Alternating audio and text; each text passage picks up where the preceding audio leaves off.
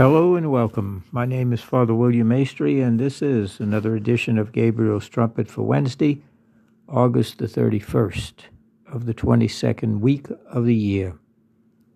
Our reading this morning is the beginning of St. Paul's letter to the Colossians, chapter 1, verses 1 through 8.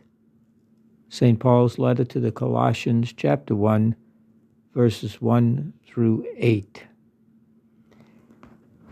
We often ask the church for many things, especially we ask the church for prayer. And there is a kind of implicit belief or understanding that uh, the church is the body of Christ, the historical, concrete representation of God's holy presence here in the world in a, in a special, concrete way. That the church is a place where we go to pray for ourselves and we go and pray for others, way in which we offer the holy sacrifice of the Mass and various other religious uh, exercises that we engage in for ourselves and for others. We have certain devotions, we light candles, we say the rosary, we make a visit, as we say. All of those things we associate with the church, and we have a kind of belief that all those in the church, especially those who are called to a special vocation, priest, brothers, sisters, that they are somehow closer to God. They have been specially called by God, and they have, and uh, they ought to be the examples to all whom the Lord has entrusted to them. But very often we ought to ask ourselves how often do we pray for the church? How often do we pray for those who minister the church? those who are God's special representatives through God's call in a vocation. We all have our call. We all have our vocation through baptism the married life, the single life.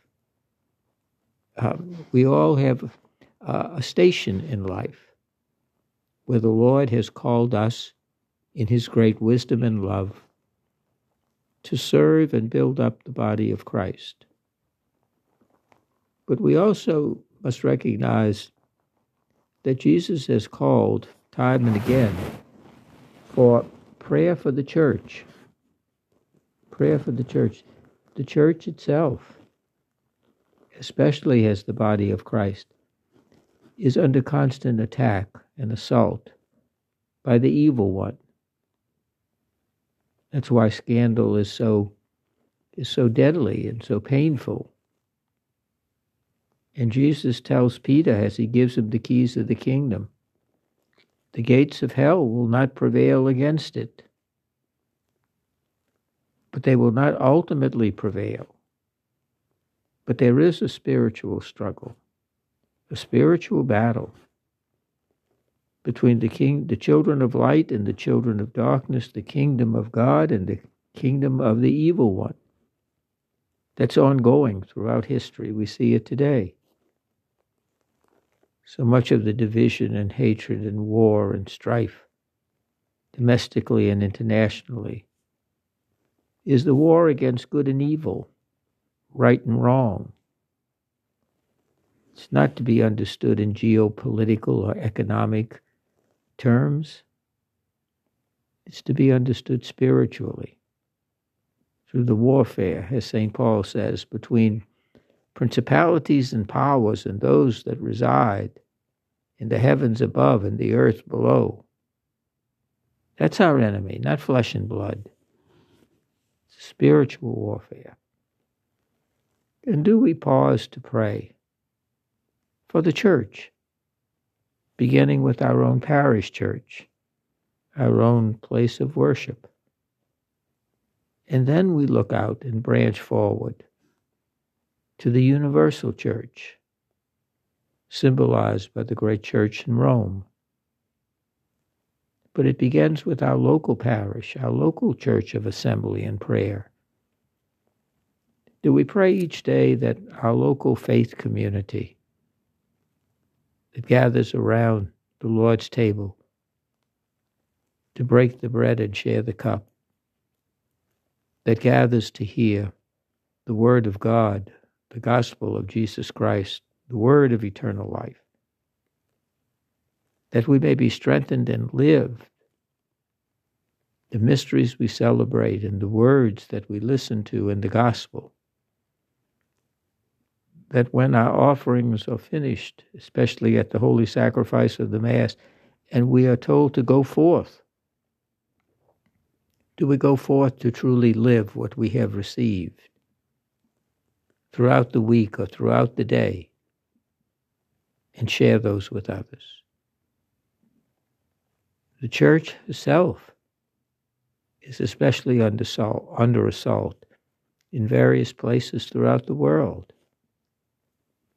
Do we pray and lift to God our church, God's body, visible on earth, and pray that the church remain strong, a sign of unity and a vessel of God's peace. So each day, we should pause, reflect, thank God for the gift of the church. Thank God for those who serve, who minister the sacraments, who preach the word, who teach, those who perform acts of charity and love every day in imitation of Christ, in following the example of Christ, those in faraway places who preach away from their home and their loved ones and their all that's familiar, and they preach, and especially those who suffer persecution, they and their families, and for the conversion of those who persecute the church, that they may denounce the evil one and turn away from the work of Satan and be vessels of Almighty God. St. Paul says, We always give thanks to God, the Father of our Lord Jesus Christ, in our prayers for you, that is, the Colossians, because we have heard of your faith in Christ Jesus and the love you bear toward all the saints. And why? Because they have been moved as you are by the hope held in store for you in heaven.